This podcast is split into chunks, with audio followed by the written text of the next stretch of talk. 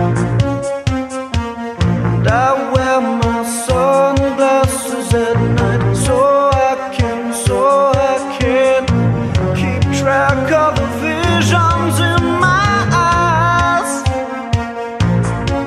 Καλώς ήρθατε σε ένα ακόμη επεισόδιο της σειράς podcast Χίλιες και Μία Νύχτες. Είμαι ο Θεοδόσης Μίχο και ο στόχος μου είναι να μαζέψω τα κομμάτια του μεγάλου παζλ της αθηναϊκής νυχτερινής ζωής μέσα από τις γλαφυρές αφηγήσεις των εκλεκτών καλεσμένων μου που βρέθηκαν στο σωστό μέρος τη σωστή στιγμή. Για να μας ακούτε, ακολουθήστε τη σειρά Χίλιες και Μία Νύχτες του One Man σε Spotify, Apple Podcasts και Google Podcasts.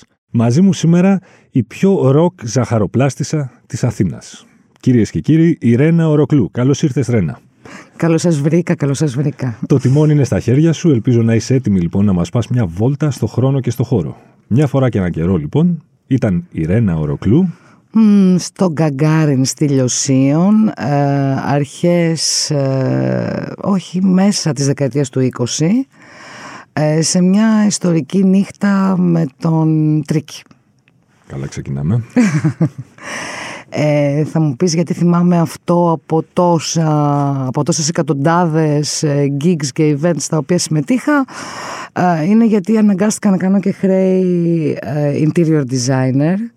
Στο κτίριο που στεγάζονταν τα γραφεία του Γκαγκάριν, δίπλα δηλαδή από το χώρο, για όσους το γνωρίζουν, περνάγαμε μια μικρή πορτούλα, αναβαίναμε κάτι σκάλες και πηγαίναμε στο βασίλειο του Νίκου. Εκεί λοιπόν υπήρχε σε αυτό το παλιό κτίριο, ένα παλιό κτίσμα, μια συμβατική κουζίνα γραφείου. Όταν λοιπόν πήραμε το Ράιντερ στα χέρια μας λίγες μέρες όχι λίγες μέρες, λίγες εβδομάδες πριν έρθει ο Τρίκη για μία συναυλία. να κάνω μια μικρή παρένθεση εδώ. Ράιντερ, για όσους δεν γνωρίζουν, είναι το χαρτί με τις απαιτήσεις, ας πούμε, που έχει. Ναι, συγγνώμη. Είναι το Με τις χαρτί με όλες τις επιθυμίες απαιτήσεις, που από έχει τις τις τεχνικές περίεργες. απαιτήσεις, ε, μέχρι το τι θα φάει, το τι θα πιει, το πώς θέλει να είναι το δωμάτιό του, αν θέλει να του καίμε ε, φασκόμηλα για να φύγει το κακομάτι, αν θέλει να του βάζουμε σατέν σεντόνια για να κυλιέται τα βράδια, όλα αυτά. Ε, εντάξει, τώρα να πω την αλήθεια, οι καλλιτέχνες οι οποίοι έρχονταν στο Καγκάριν δεν είχαν τέτοιου είδους απαιτήσεις. Είχε όμως ο Τρίκη απέτηση να του φτιάξουμε μία κουζίνα. Τι εννοείς να φτιάξει. Κουζίνα. Ε, ήθελε να μαγειρέψει. ε, μόνος του το φαγητό του γιατί πίστευε ότι οτιδήποτε τρώγεται απ' έξω ή αν του παραγγέλναμε κάτι θα ήταν ε, κακό και βλαβερό για την υγεία του. Παίρναγε μια φάση που ήθελε να φτιάχνει μόνος του το γεύμα του, οπότε ζήτησε κουζίνα. Η κουζίνα που είχαμε εμείς είχε ένα ψυγείο για να βάζουμε τις μπύρες στα αναψυκτικά μας και ενίοτε κανένα φρούτο. Ε, δεν είχε καμία αιστεία μαγειρική, δεν είχε εξαερισμό, δεν είχε απορροφητήρες, δεν είχε σκεύη, δεν είχε τηγάνια, κατσαρόλες, τίποτα από όλα αυτά. Ε, οπότε όταν το είδαμε τότε, ο Νίκος θέλει πάρα πολύ να την κάνουμε αυτή τη συναυλία για μία ακόμη φορά λατρεία στον Τρίκη και εντάξει δικαιολογημένη η λατρεία στον Τρίκη. Ε, αποφασίσαμε το ότι πρέπει με κάποιο τρόπο να φτιάξουμε μια υποτυπώδη κουζίνα και το ότι «Α, ίσως ήταν καιρός να κάνουμε μια ανακαίνιση στην υπάρχουσα τότε κουζίνα. Έτσι με τον κύριο Γιώργο τον αιώνιο επιστάτη του Γκαγκάριν, να είσαι καλά όπου κι αν είσαι κύριε Γιώργο, αποφασίσαμε να πάρουμε σβάρνα όλες τις ε, αλυσίδες με είδη σπιτιού, πλακάκια, εστίες, Κάνατε κανονική κουζίνες. δουλειά, δηλαδή. Κανονική κουζίνα. Μάλιστα. Όπου εκεί για λίγες μέρες εγώ εξάσκησα το ένα άλλο χαμένο και θαμένο μου όνειρο, το να γίνω αρχιτέκτονας ή διακοσμήτρια εσωτερικών χώρων. Τα χρώματα που τα βάψαμε. Πήραμε λοιπόν πλακάκια, πήραμε εστίες, πήραμε κατσαρόλες, ε, καθαρίσαμε το ψυγείο το οποίο ήταν σε μια άθλια κατάσταση. Φτιάξαμε ό,τι μπορούσαμε, βάλαμε και απορροφητήρα, βάψαμε, γυαλίσαμε, τρίψαμε. Ε, εγώ τα έκανα όλα αυτά μαζί με τον κύριο Γιώργο. και περιμέναμε να έρθει ο σεφ Τρεκή. Ο σεφ, ναι. Ήρθε λοιπόν ο σεφ Τρίκη, ε, πριν καν πει καλησπέρα, γυρνάει και μου λέει «Ε, θα μου πάρεις ψάρια; Ε, για αύριο. Ε, λέω ναι, τι ψάρι θα ήθελες; Μου λέει θα ήθελα μου λέει, ένα λαβράκι. Μερακλής. ναι, βέβαια. Του λέω ωραία, στο πάνω μου θα πάω εγώ να σου πάρω ψάρια. Ε, και την επόμενη μέρα το πρωί, Σάββατο της συναυλίας, πήγα στην λαϊκή της Λιωσίων, την οποία αγνοούσα. Μμμ. Ε, έψαξα, βρήκα τον ψαρά, πήρα τα ψάρια, Και πήρα δηλαδή δύο μεγάλα λαβράκια. Ε, μου είχε γράψει και το ήθελε σκόρδα και κάτι άλλα πράγματα, κάτι λάδια, κάτι αυτά. Εντάξει, νομίζω αυτά τα είχαμε πάρει. Και ξεκίνησε να μαγειρεύει. concept Tricky Masterchef. όπου νομίζω ότι πρέπει να έβαλε γύρω στις 10 σκελίδες σκόρδο για να μαγειρέψει το, το λαβράκι του. Ήταν ώρες μες στην κουζίνα, κάπνιζε συνέχεια, είχε ανοίξει και ένα μπουκάλι κρασί. Εμείς ήμασταν ακριβώς δίπλα στο γραφείο παραγωγής που είχαμε ανοίξει όλα τα παράθυρα να φύγει η σκορδίλα. Έκανε δύο ώρες να μαγειρέψει ένα ψάρι. Ε, Ψάχνονταν λίγο, χανόταν λίγο, Ρυθμός άραζε παίζουμε. λίγο, έβγαινε έξω από την κουζίνα, χάζευε λίγο την αυλή. Τέλος πάντων, μαγειρεύτηκε αυτό το ψάρι και φαγώθηκε από τον ίδιο. Και εμείς δεν ξεβρωμήσαμε ποτέ, Ποτέ. για μία εβδομάδα. Μάλιστα. Ο Τρίκη λοιπόν την είδε σεφ. την είδε σέφνα. Τι φάση και φτιάξατε ολόκληρη κουζίνα, βάλατε πλακάκια, βάλατε κουζ- πώς το λένε, κατσαρολικά. Πρώτες το ένα, το ύλες. άλλο, για να μαγειρέψει ο Τρίκη. Το οποίο το ζητούσε σε όλες τις χώρες που πήγε προφανώς ε, μέσα στο τουρ του. Ε, δεν ξέρω τι κάνανε οι άλλοι. Ε, για μένα αυτό παραμένει αξέχαστο γιατί έδειχνε να τον ενδιαφέρει περισσότερο αυτό παρά η συναυλία. Α, τόσο δηλαδή πολύ. ε, με το, για, για soundcheck κατέβηκε με το ζόρι. Του άρεσε εντωμεταξύ τόσο πολύ η κουζίνα. Έχουμε κάνει και κάτι μοβ, φούξια, έτσι, χρώματα ψυχεδελικά. Με κάτι πολύ ωραία πλακάκια ηρδίζοντα. Ήταν καταπληκτικό. Μμμ, Ε, που νομίζω ότι την καταβρήκε. Μάλιστα. Μαγείρεψε λοιπόν. Ε, κάποια στιγμή υπάρχει και το γνωστό ανέκδοτο με τον τότε συνάδελφο τον Ιάσονα τον Καλδί. Γεια σου Ιάσονάκο. ε, που ε, είχαμε αφήσει ένα σακουλάκι με ρίγανη πάνω στο γραφείο μου ε, αρκετά μεγάλο όπου μπήκε μέσα ο κύριος Γιώργος και φρίκαρε ο άνθρωπος. Νόμιζε ότι ο Τρίκη πέρα από τη σκορδίλα μας αφήνει και διάφορα άλλα ίχνη. Ναι, αυτές ε, τις εντάξει το αγαπημένες ξεπεράσαμε. αυτό συνήθειες είναι του ένα inside joke μεταξύ μας. Μμμ. Επειδή και μετά έδωσε μια πάρα πολύ ωραία. Έκανε μια πολύ ωραία. έφαγε καλά και μετά ε, έπαιξε έφαγε καλά. Εντάξει, τώρα καταπληκτικά, ε. πόσο καλά μπορεί να είσαι με ένα λαβράκι. Ναι, έφαγε καλά με ένα λαβράκι και σκόρδο. Οκ. Επειδή έχεις φάει πολλά χρόνια στις συναυλίες και στο ροκ που λένε. Είναι από τα μόνο, πιο- ναι. Όχι μόνο. αλλά ήταν, είναι αυτό από τα πιο κουφά riders που έχεις δει, έτσι, που έχεις ακούσει, που έχεις... ε, Riders. Ε, Τα riders, ε, σου λέω, που έρχονταν σε εμάς δεν ήταν ένα rider ανάλογο της Lady Gaga ή της Beyoncé ή ε, κάποιον πολύ μεγάλο στάρ που ζητάνε ακόμα και να τους αλλαχθούν οι καναπέδες που κάθεται ή ζητάνε μόνο μαύρες πετσέτες, ας πούμε. ή Ναι, κάνουν- αυτό ισχύει. Ναι, ζητάγανε μαύρες πετσέτες, Α, αρκετές ναι. μπάντες και κόκκινες μας έχουν ζητήσει. Οκ. Ε, το θυμάμαι γιατί είχαμε κάποια στιγμή πάλι είχα πάει σε γνωστό κατάστημα να αγοράσω πετσέτες και είχαμε γεμίσει κόκκινες πετσέτες. Δεν θυμάμαι ποιος ήταν. Απλά υπήρχαν άνθρωποι οι οποίοι ζητάγανε πάρα, πάρα πολλά πράγματα. Μμμ. Και στο τέλος, ε, κάποιος τους φύραγε το ότι υπάρχει ο, ο Τζάιρος, Πίτα Τζάιρος, Α, Πίτα Τζάρι. και ενώ ας πούμε, μπορεί εμείς να είχαμε παραγγείλει ένα μπουφέ σούσι και να είχαμε δώσει 500 ευρώ για να φάνε σούσι, λέγανε Oh, I'm okay with pita gyros. και δεν εκτιμούσε κανείς τα 500 ευρώ σούσι, δηλαδή στην ουσία πετιόντουσαν. Αυτές ήταν ε, μερικές έτσι παραξενιές που μας μείνανε, αλλά ιδιαίτερα τρελά riders στα χέρια τα δικά μου όσο ήμουν στο Gagarin δεν είχαν έρθει. Παλιότερα σε μεγαλύτερες συναυλίες έχω δει πράγματα που α, μας κάνανε εντύπωση, αλλά όχι κάτι τόσο όσο η κουζίνα του Tricky. OK. Το να χτιστεί δηλαδή μια κουζίνα από το μηδέν για να μαγειρέψει ο καλλιτέχνης. Αυτό ήταν κάτι μοναδικό. Και υπήρχαν και καλλιτέχνες οι οποίοι ζητάγαν ας πούμε 10 μπουκάλια κρασί, δεν πίναν τίποτα στην, κατά τη διάρκεια της συναυλίας. Α, αχ, να τον πω. Ρίχτον, Ο καλέ. Πίτερ Μέρφυ. Τι, τι, τι. έκανε; Λατρεμένος στο μεταξύ. Αγαπημένος, ναι. Αγαπημένη πάντα, τον περίμενα πώς και πώς. Είχε μια πάρα πολύ ξινή και ε, κακότροπη tour manager, ε, η οποία είχε πάρει μαζί της ένα τρέιλερ. Ε, ε, όχι τρέιλερ, τρόλεϊ, αυτά τα ταξιδιωτικά τρέιλερ. και γέμισε όλα τα μπουκάλια, τα ποτά και τα κρασιά και τα πήρανε μαζί τους στο ξενοδοχείο ή τα παίρνανε μαζί τους στην tour. Αυτό ήταν πάρα πολύ συχνό, δηλαδή το Μάλιστα. το να μην καταναλώσουμε αυτά που ζητάμε και να τα πάρουμε μαζί Τα μας. καβάτζωναν και... Τα καβάτζωναν, ναι. Ναι. Εντάξει. Έλα, πες καμιά ακόμη τέτοια ιστορία. Μ' αρέσουν πάρα πολύ τώρα αυτά με riders Καλή. και με καλλιτέχνες και με τέτοια. Καλή. Ε, πολύ καλή. Δεν περιμένω κάτι λιγότερο από σένα. Κοίτα, ε, επειδή το έχω και πρόσφατο το να το ξεθάψω, Ε, μία από τις πιο δύσκολες ε, νύχτες που πέρασα στη ζωή μου, τη συναυλιακή, ήταν η επαφή με τον Μαρκ Λάνεγκαν. Δύσκολη κυριολεκτικά ή... Πολύ δύσκολη. Τον οποίο τον λατρεύω και τον λάτρευα και θα τον λατρεύω forever για πάντα. Αχα, Ε, ήταν η πολύ σκοτεινή περίοδος του Μάρκ, οκ.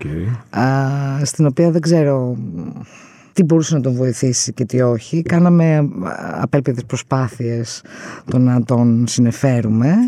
Ε, φυσικά όλο αυτό ήταν το πριν και το μετά. Όσο ο άνθρωπος αυτός ανέβαινε πάνω στη σκηνή, ε, έβγαζε μια απίστευτη μαγεία. Έβγαινε όλη αυτή η δύναμη μέσω της φωνής του έξω και τα ξέχναγε όλα. Αλλά έχει βάλει φωτιά στο ξενοδοχείο που διέμενε. Με What? παίρνανε με ένα ξημερώματα να μου πούνε ότι έχει βάλει φωτιά. Ο Νίκος φυσικά δεν ήθελε να ακούσει. Λέει στο λίστο, λίστο, λίστο, λίστο. Σβήσε τη φωτιά. Φωτιά. έκανε Φωτιά, μετά. φωτιά, ναι, στο πάπλωμα. Ότι τι, έτσι απλά...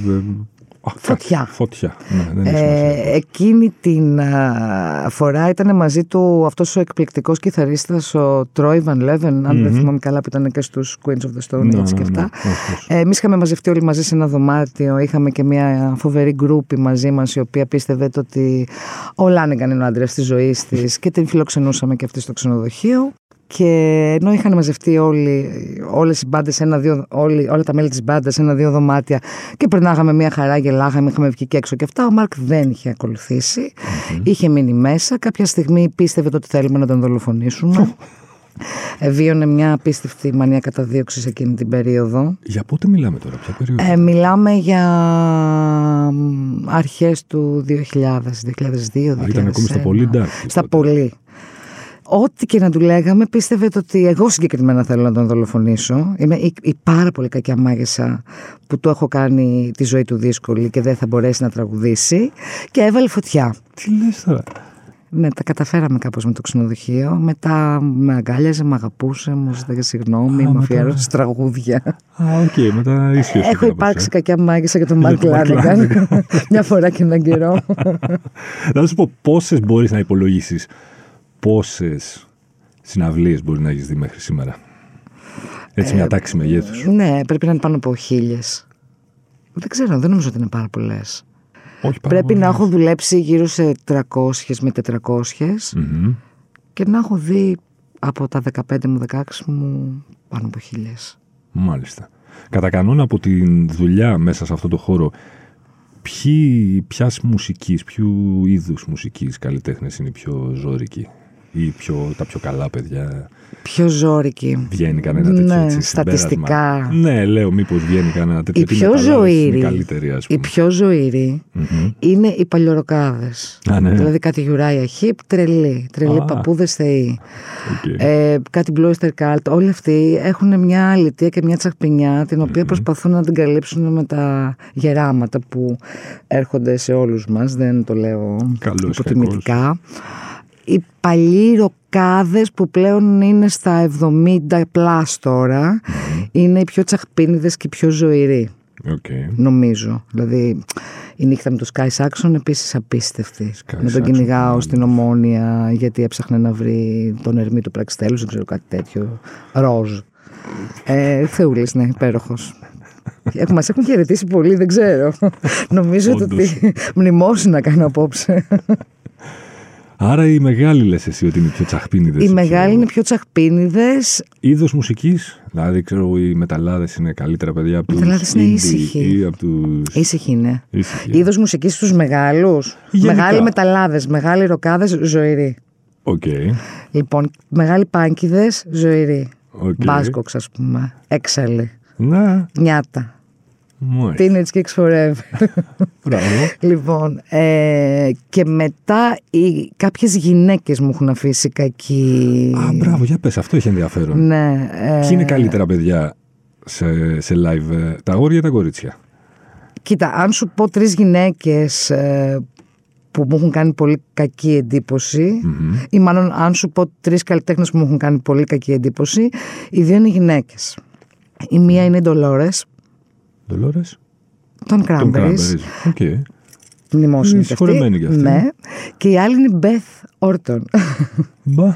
Ε, ναι, πολύ κακή εντύπωση. Πολύ, ε, πολύ σνομπ, ε, πολύ αγενής, ε, μια τσογλανιά την οποία δεν μπορώ να την, ε, ακόμα και τώρα να την αποκωδικοποιήσω. Ε, πολύ δύσκολος άνθρωπος. Τύπου ντίβα και, και έτσι ας πούμε. Κακή ντίβα. Γιατί έχω γνωρίσει και ντίβες, δηλαδή έχω γνωρίσει την Ασμόν, έχω γνωρίσει την ε, Σεζάρια Εβόρα, έχω γνωρίσει μεγάλες ε, κυρίες mm-hmm. της μουσικής, μεγάλες κυρίες της μουσικής που ήταν πολύ απλές και πολύ ναι. γλυκές και πολύ άνετες με οτιδήποτε μπορούσε να τους ε, συμβεί. Mm-hmm. Ε, Παρ' όλα αυτά νομίζω ότι είναι καθαρά θέμα χαρακτήρα και δεν έχει να κάνει με την ε, δημοσιότητα ή τη δημοφιλία ή την επιτυχία που μπορεί να έχει κάποιος. Αν είσαι μπάντας, είσαι σε ό,τι και να κάνεις. Σωστό. Από ελληνικές μπάντες; Δεν έχω δουλέψει με πάρα πολλές ελληνικές. Mm-hmm. Ευτυχώς. Ναι, αλλά είσαι, έχεις, τον χώρο αυτό τον κατέχεις, ας πούμε. Με τον, ναι. με τον άλλο τρόπο. Τι ξέρεις για ελληνικές μπάντες; Θέλω να πω, είναι. Κοίτα, κατά κανόνα είναι καλά παιδιά; Ευτυχώς που άνθρωπος ο οποίος ήταν για μένα πάρα πολύ ψηλά στην ψυχή μου και στην καρδιά μου, όπως είναι ο Γιάννης Αγγελάκας, mm-hmm. ε, δουλεύοντας μαζί του δεν με απογοήτευσε καθόλου. OK, okay, σημαντικό αυτό. Πολύ σημαντικό. Κάποιοι έντεχνοι α, ενίοτε με ενοχλούσαν εμένα, mm-hmm. ενοχλούσαν και άλλο κόσμο και κάποιοι wannabe πολύ διάσημοι που δεν έγιναν ποτέ Okay. Που πάλι βγάζανε έτσι κάποιες παραξενιές. Αλλά όλα αυτά σου λέω πιστεύω ότι μπορεί να έχει να κάνει ακόμα και με το, με το χώρο, με την ημέρα, με το χρόνο, με τη διάθεση, με τι έχουμε πιει, με τι μας έχει χαλάσει. Έχουμε πάρει τα λεφτά που είναι να πάρουμε, έχουμε πάρει προκαταβολή, δεν έχουμε πάρει προκαταβολή. Δηλαδή υπάρχει ένας ολόκληρος μηχανισμός από πίσω που δεν γνωρίζουμε okay. πώς θα σκάσει στον καθένα. Οπότε Απλά είναι αναμνήσεις. Ναι, δεν... Τα πολύ δύσκολα ναι, okay. περνάνε. Να σου πω, επειδή γίνεται πολλή συζήτηση τα τελευταία χρόνια με όλη αυτή την ιστορία της περί μητού, περί mm-hmm. κακοποιητικών, να το πω έτσι, συμπεριφορών. Ναι. Με το χέρι στην καρδιά, mm-hmm. αυτός ο χώρος έτσι που θα τον αποκαλέσω για να συνεννοηθούμε, mm-hmm. ξέρεις, ο χώρος της ροκ μουσικής, όπως ναι. τα λέγανε σε, παλιά στις εφημερίδες, παλεύεται για μια γυναίκα. Ή είναι ή κρυβόμαστε πίσω από το δάχτυλό μας, ας πούμε, για να μην δούμε αυτά που πρέπει να δούμε. Αν θέλεις να μιλήσουμε προσωπικά, ε, θεωρώ ότι έχω δεχτεί πάρα πάρα πάρα πολλές φορές ενοχλήσεις. Α, OK. Okay. Ε, απλά για κάποιο λόγο ε, στο μυαλό μου, όπως ε, γαλουθήθηκε η δικιά μου γενια και εγώ συγκεκριμένα που έχω υπάρξει ένα αρκετά σκληρό παιδί, περνάγανε πάρα πολλά πράγματα στον τούκου, στον αέρα. Ναι. Είτε γιατί τα διαχειριζόμουν με ένα δικό μου τροπο είτε γιατί δεν είχαμε το πάτημα που υπάρχει στα σημερινά κορίτσια να μιλήσουμε. Δηλαδή, από τη μία είναι ένα συνονθήλευμα τσαμπουκά, φόβου, ντροπής. Ναι. Που δεν νομίζω ότι υπάρχει γυναίκα να μην το έχει αυτό το πραγμα Όσο δυναμική και αν είναι, όσο σκληρή και αν είναι. Και σου μιλάω τώρα για μένα. Που θεωρώ ότι έχω υπάρξει πολύ σκληρό και πολύ δυνατό παιδί. Παρ' όλα αυτά ο φόβος υπήρχε. Μην χάσω τη δουλειά μου, να. μην μιλήσω, μην ξεφτυλιστώ, μην τυχόν χρειαστεί να μάθει κάτι κάποιος δικός μου άνθρωπος, ο μπαμπάς μου, ο, οι φίλοι μου, το ένα το άλλο. Το ότι τα διαχειριζόμουν και τα τοποθετούσα στο πίσω μέρος του μυαλού μου είναι ένα φαινόμενο που συνέβη σε πολλές από εμάς τις γυναίκες που μεγαλώσαμε τη δεκαετία του 80 και του 90 και του 2000. Τώρα έχω μεγαλώσει αρκετά, νομίζω δεν έχω τέτοια θέματα. Είμαι, ξέρεις. Μίλησες πριν για μια γκρούπη του, του Lanegan που είχατε ναι, μαζί. Δεν τη θυμάμαι πώς τη λένε. Πολύ κλάμα. Υπάρχουν groupies λοιπόν και στην Ελλάδα. Άπειρες. Άπειρες ακούω. Άπειρες. Άπειρες. Οκ. Ναι, η συγκεκριμένη ήθελε να είναι μαζί, μου είχε κάνει τέτοια πλύση εγκεφάλου, δηλαδή ήταν τόσο γοητευτικά χειριστική που της λέω άντε παιδί μου έλα να τελειώνουμε. Ε, δεν της έδωσε καμία σημασία. Ο άνθρωπος έβλεπε μόνο μια κακιά μάγισσα που θέλει να τον δολοφονήσει. Οπότε πρέπει να κάψουμε παπλώματα για να ξορκίσουμε το κακό στο Σάλεμ της Λιωσίων. Και ήταν πάρα πολύ απογοητευμένη. Και στο τέλος είναι σαν και αυτό με το γρύλο. Uh-huh. Ότι αφού δεν της έδωσε καμία σημασία, στο τέλος λέει: Άντε μωρέ τώρα που θα κάθομαι να ασχολούμαι. Ah, Ένα ναι. μήνα βέβαια με έπρηζε. Είναι, είναι ωραία τακτική αυτή. Την Οκ. κάνουν πολύ. Αγόρια groupies έχεις δει για γυναίκες ε, μουσικούς; Όχι, δεν έχω, δει, Όχι. δεν έχω εντοπίσει κάτι. Τα αγόρια είναι γκρούπις για τα αγόρια. Για, τα, για τους heavy μεταλλάδες, τους γκρούπις μπορούμε να πούμε άπειρα πράγματα. Είναι μια υπέροχη φυλή, γοητευτικότατη, από τις καλύτερα ελεγχόμενες Μμμ. Και ήσυχοι και μεθοδικοί και αποφασισμένοι να δώσουν τα χρήματά τους να πάρουν εισιτήριο, αποφασισμένοι να δώσουν τα χρήματά τους να πάρουν merchandise, αποφασισμένοι να πάρουν δίσκους. Είναι οι πιο συνεπείς... Είναι το πιο ε, true κοινό οι ναι, μεταλλάδες, Είναι πάρα έτσι. πολύ. Πάρα Και τα πολύ. καλύτερα παιδιά. Ναι. Ε, καλά θα ήταν να λουζόντουσαν πιο συχνά, να πλενόντουσαν πιο συχνά, γιατί όλο αυτό το μαλλί πάνω κάτω με τα headbankings ε, ε, είναι μια... καλό, καλό, καλό. Ωραία. Και εσύ λοιπόν ε, ε, έχεις μεγαλώσει μέσα σε όλη αυτή τη φάση. Έχεις ε, ζήσει αυτά που έχεις ζήσει από τον Τρίκη μέχρι τον Λάνεγκαν και από τον ένα μέχρι τον άλλον. Πώς γίνεται ξαφνικά μια ωραία πρωία αυτή η στροφή στη ζαχαροπλαστική; Και σε προλόγησα πριν και είπα ότι είσαι η πιο ροκ ζαχαροπλάστισσα της Αθήνας. Με ένα απλό γκουγκλάρισμα του ονόματό σου στο Ίντερνετ θα δεις αυτό να παίζει παντού. Ροκ Ναι. ζαχαροπλαστική. Ε, Το τα μα- πιο ροκ γλυκά της Αθήνας. Είναι Οροκλού όμως το όνομά μου, οπότε υπάρχει μια σχετική παρανόηση. Οκ. Ε, το ροκ ζαχαροπλάστης έχω ζητήσει να μην πολύ χρησιμοποιείται γιατί με κουράζει. Δηλαδή, το είπα και πρόσφατα, αυτή τη στιγμή νιώθω jazz. Ω, καλό. Jazz γενικότερα. ε, ή νιώθω τα πάντα. Ε, πιο πολύ το όνομά μου χρησιμοποιούσα, το μισό όνομα από ό,τι έχει μείνει το ροκ. Αχα. Ε, μου έτυχε και αυτό, το Μάλιστα. περίεργο επώνυμο. Ε, πώς έγινε η στροφή; Πώ έγινε αυτή η στροφή, Ναι, η στροφή δεν ήταν ακριβώς στροφή. Αλλά. Ε, ήταν μια εξέλιξη. Οκ. Ε, γιατί από παιδί η κουζίνα μ' ενδιέφερε. Η κουζίνα, το σινεμά, η μουσική, το να κάνω πράγματα με τα χέρια μου, το να ονειρεύομαι ότι θα ταξιδεύω και να ταξιδεύω. Ε, οπότε όλα αυτά ε, λόγω χαρακτήρα, δεν ξέρω πώς να το πω, ε, ήθελα να τα κάνω όλα. Οκ. Και όταν κάτι δεν γινόταν, μου έλειπε. Έπρεπε να το κάνω με κάποιο τρόπο. Ε, έχω υπάρξει απίστευτα ανήσυχη και άπληστη σ- στα πράγματα που θέλω να κάνω. Θέλω κι άλλα, θέλω κι άλλα, θέλω κι άλλα. Συνέχεια το θέλω αυτό. Μπορεί δηλαδή σε 10 χρόνια να γίνω χορεύτρια, δεν ξέρω. Ε, θα ήθελα πάρα πολύ και να τραγουδάω. Δεν μου κάτσε το τραγούδι είμαι απίστευτα φάλτσα.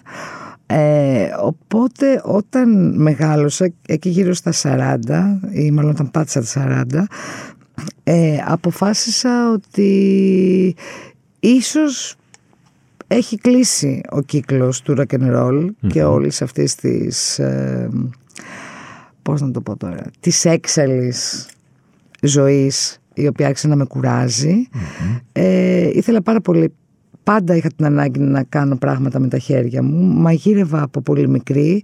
Ε, μου αρέσει και το φαγητό μου αρέσουν και τα γλυκά Κάποια στιγμή λοιπόν όταν συνειδητοποίησα το τη δουλειά μου γιατί είχα πάει και σε κάποιες μεγάλες εταιρείες μετά που ήταν ένα Excel και ένας πελάτης και ένα corporate ε, σύννεφο από πάνω μου ε, κουράστηκα και είπα το ότι κα- μαζί με κάποιες κακές εργοδοσίες ε, που ακόμα τις κουβαλάω μέσα μου δηλαδή ξέρεις ε, έχω ένα μόνιμο άγχος να είμαι καλός εργοδότης, να μην τυχόν χρειαστεί να κάνω αυτό που κάνουν οι στρατιωτικοί στους φαντάρους δηλαδή αυτά που πέρασαν να τα περάσουν και στους επόμενους ε, είπα ότι θα κάνω αυτό το πείραμα στη ζωή μου δανείστηκα χρήματα Μμμ. και έκανα αυτή την τρέλα η οποία ήτανε τρέλα τώρα μετά από 10 χρόνια δεν είναι Ναι. είναι σκληρή δουλειά, ε, είναι ομάδα, είναι η δουλειά που θέλω να κάνω μέχρι να βγω στη σύνταξη. Ονειρεύομαι βαθιά γεράματα στην εξοχή. Ο μόνος τρόπος λοιπόν για να έφτανα στο να ονειρεύομαι ότι κάποια στιγμή θα γεράσω και θα σταματήσω να δουλεύω είναι να έκανα μια δουλειά που θα αγαπούσα πάρα πολύ. Δεν μπορώ να φανταστώ τον εαυτό μου να είμαι 65 χρονών και να τρέχω στα φεστιβάλ. Αλλά και στα φεστιβάλ, έτσι. Θα, είναι και- θα παίρνω κα, ε, καθε, πώς το λένε, θέση καθήμενων. Σωστό. Ε, θα παίρνω και την κοκακόλα μου.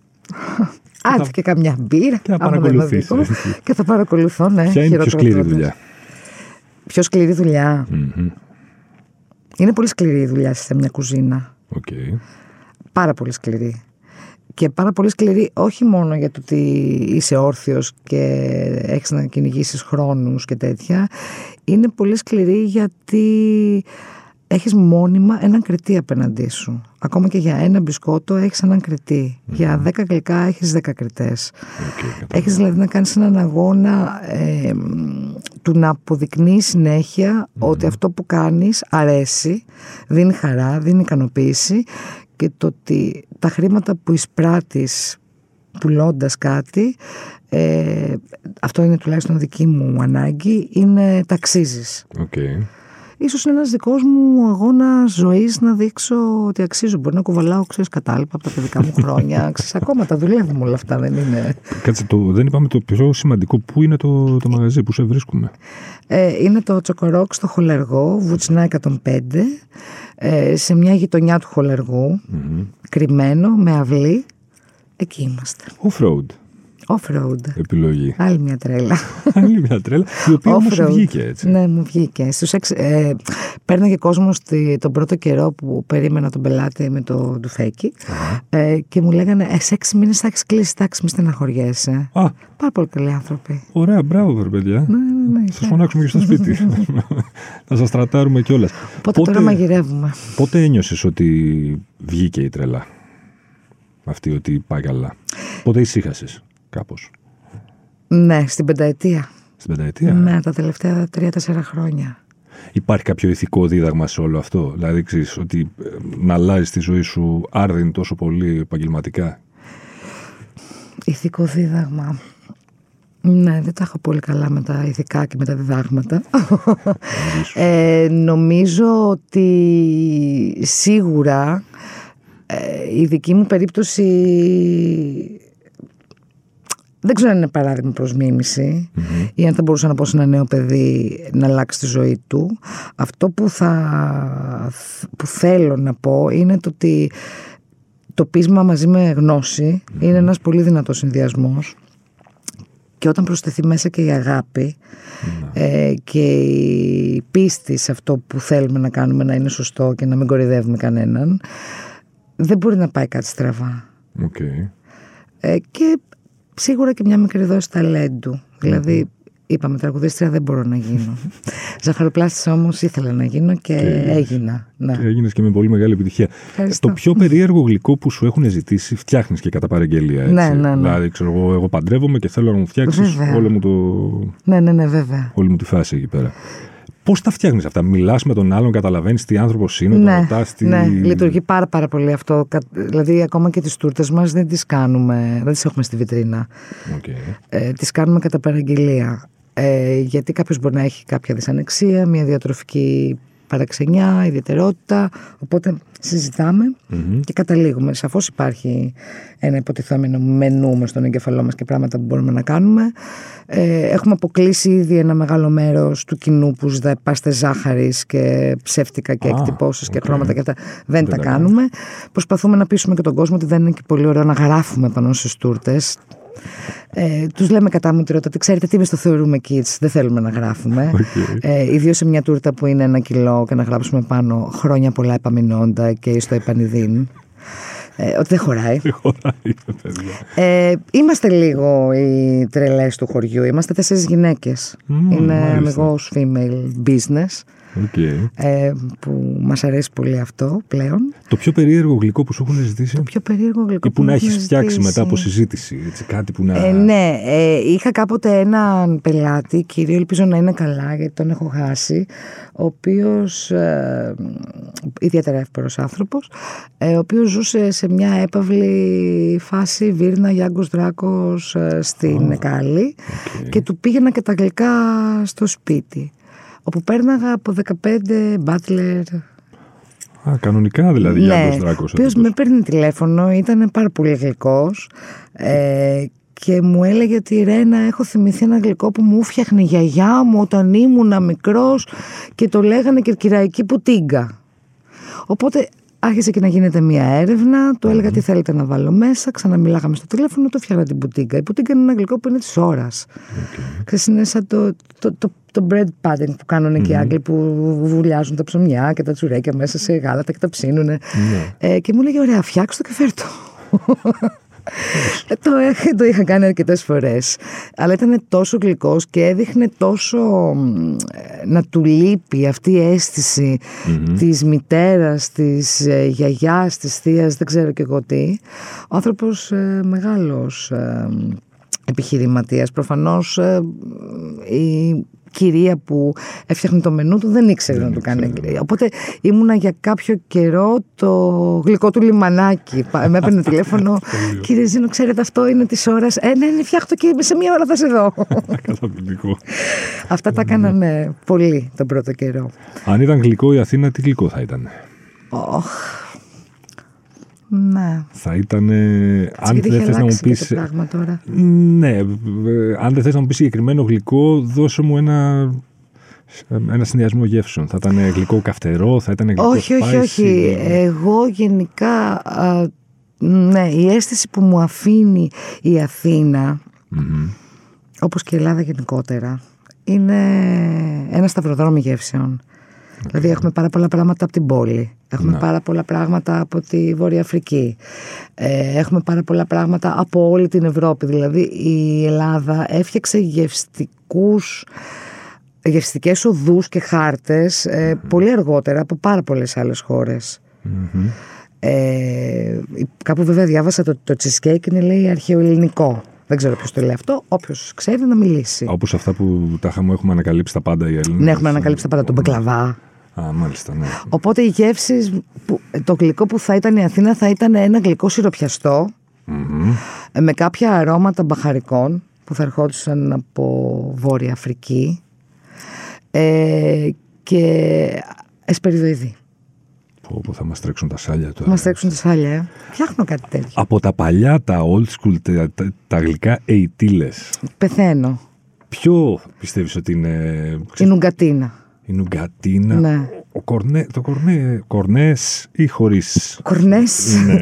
το κορνέ νομίζω. το κορνέ, μάλιστα. Ε, εγώ δεν κάνω τέτοια. Νουγκατίνα κάνω πολύ ωραία, όμως old school. Α, κάνεις ναι, και τέτοια. Full, Α, OK, full. Η νουγκατίνα είναι το top μου.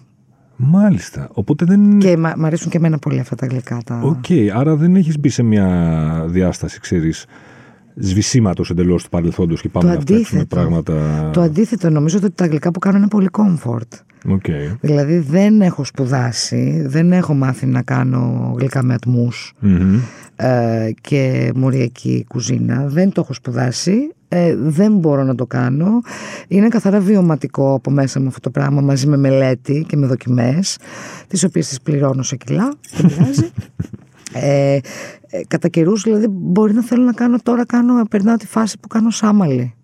Α, οκ. Απλά το παντρεύω με μια ναμελάκα. Λευκή σοκολάτα αρωματισμένη με τριαντάφυλλο, γιατί έτσι μου σκάει στο μυαλό μου ότι είναι ωραίο. Και είναι ωραίο. Μάλιστα. Αρέσει και στον κόσμο. Θα κάνω μπαμπά με ρούμι, αλλά μπορεί να του πετάξω και κάτι μέσα κρυφό. Ε, θα κάνω σιροπιαστά γλυκά, μια πορτοκαλόπιτα, μια λεμονόπιτα. Ε, πείνασε. Αυτή τη στιγμή Θα σε τώρα πάρω δεν- μαζί μου δεν τώρα. Πάμε πίσω φαντάζεσαι. κατευθείαν χολεργό. Με Δεν τη- φαντάζεσαι. ε, μ' αρέσει να πειράζω κάποια πράγματα, αλλά όχι με τη λογική του επιτιδευμένου. Μμμ. Ε, α, αυτά είναι πειραγμένα. Όχι, δεν είναι πειραγμένα. Είναι πιθανές, πιθανοί συσ- συνδυασμοί γεύσεων που εγώ νομίζω ότι ταιριάζουν. Μάλιστα. Αν δω το ότι κάτι δεν ταιριάζει ή δεν αρέσει στον κόσμο, σιγά σιγά το αποσύρω. Οκ. Δηλαδή υπάρχουν πάρα πολλά γλυκά που βγαίνουν συνήθως στα Σαββατοκύριακα που είναι τα guests. Υπάρχουν τα residents και τα guest γλυκά. Σωστή, σωστή. Λοιπόν, το Σάββατο ξέρει ο κόσμος που θα έρθει ότι θα βρει κάποια εξτραδάκια. Οκ. Και συνήθως το επόμενο Σάββατο τα συζητάμε, αν έρθουν να τα ζητήσουν, αν δεν έρθουν. Κάτι που βλέπουμε ότι δεν έχει ζητηθεί. Μμμ. Σπάνια συμβαίνει αυτό, δεν το ξανακάνουμε. Μάλιστα. Οπότε είναι, είναι ένα πολύ ζωντανό πράγμα όλο αυτό. Δεν είναι. Ναι, φασόν, προκάτ και τέτοια όχι, πράγματα. όχι, δεν όχι, κάνει. όχι, ναι, δεν είναι. Δεν είναι. Ωραία, και για να κλείσουμε, να ολοκληρώσουμε τον κύκλο φτάνοντας πάλι στον Tricky. Αν είχες την επιλογή, ας πούμε, να παίξεις αυτές τις δύο χρονικές περιόδους και από σήμερα να πάρεις ένα γλυκό και να ταξιδέψεις πίσω σε εκείνη τη νύχτα και να του δώσεις ένα γλυκό κυρίως για να το συνδυάσει με το ψάρι ή με ό,τι άλλο έκανε ο ίδιος μαγειρεύοντας το Κοίτα, ψάρι. στον Τρίκη θα έδινα ένα πολύ γλυκό φιλί γιατί τον αγαπώ. λοιπόν, και έχω περάσει πάρα πολύ ωραία με τις μουσικές του Οκ. και μόνη μου και μαζί του. Δηλαδή, βλέποντάς τον ζωντανά. Ένα πολύ γλυκό φιλί λοιπόν στον Tricky. Ε, απ' την άλλη με το ψάρι θα του έφτιαχνα σίγουρα αυτό α, που νιώθω εγώ που είπαμε και πριν για την Αθήνα, δηλαδή ένα συνδυασμό εσπεριδοειδών, μπαχαρικών, ίσως σιροπιαστού με κάποια κρέμα ελαφριά, να λιγωθεί γιατί και να ξελιγωθεί για ευνόητους λόγους και μετά να πάρει και τα αρώματα μπας και φύγεις η σκορδίλα. σωστή, σωστή, σωστή. Ωραία. Και κάτι ακόμη για το τέλος. Θυμήσου εκείνες τις βραδιές των, του Ίνου και των Ρόδων. Έτσι που Ναι. Έβγαινες, ρόκαρες, έκανες. Μου λείπει πάρα πολύ αυτό το πράγμα με Ωραία. τρομάζει. Ένα βράδυ από αυτά που να γύρισες πίσω στο σπίτι σου, έχοντας θυμώ- περάσει. να το θυμάμαι καταπληκτικά. καταρχάς. Που να το θυμάσαι, ναι. Πάμε από Έχεις εκεί. γυρίσει λοιπόν στο σπίτι. Ναι. Έχεις περάσει καταπληκτικά. Ναι. Πέφτεις, ξεραίνεσαι, σούπερ ευτυχισμένη. Ξυπνάς το πρωί, τα πράγματα δεν είναι τόσο καλά. Έχεις Συχνό κοινώς φαινόμενο. ένα καραμπινάτο hangover. Ποια είναι η η δική σου γιατριά για το hangover; Αχ, πολύ νερό, Μμμ. σοκολάτα και ξανά ύπνος. Μ' αρέσεις. Και να μην μου μιλήσει κανείς. Έτσι είμαι κι εγώ. Στα μισά μου hangover είχα τη μαμά από πάνω. Σκληρό. Πες μου στα δικά σου όχι. Άστο. άστο. Ρένα, μου σε ευχαριστώ πάρα μα πάρα Εγώ πολύ ευχαριστώ πάρα πολύ. για τις ωραίες γλυκές Ευχαριστώ, να ιστορίες. περνάτε καλά. Μην ξεχνάτε ότι για να μην χάνετε επεισόδιο αρκεί να βρείτε και να κάνετε subscribe τη σειρά podcast χίλιας και μία νύχτες σε Spotify, Apple Podcast και Google Podcast. Ραντεβού την ίδια ώρα, στο ίδιο μέρος, την άλλη πέμπτη. And I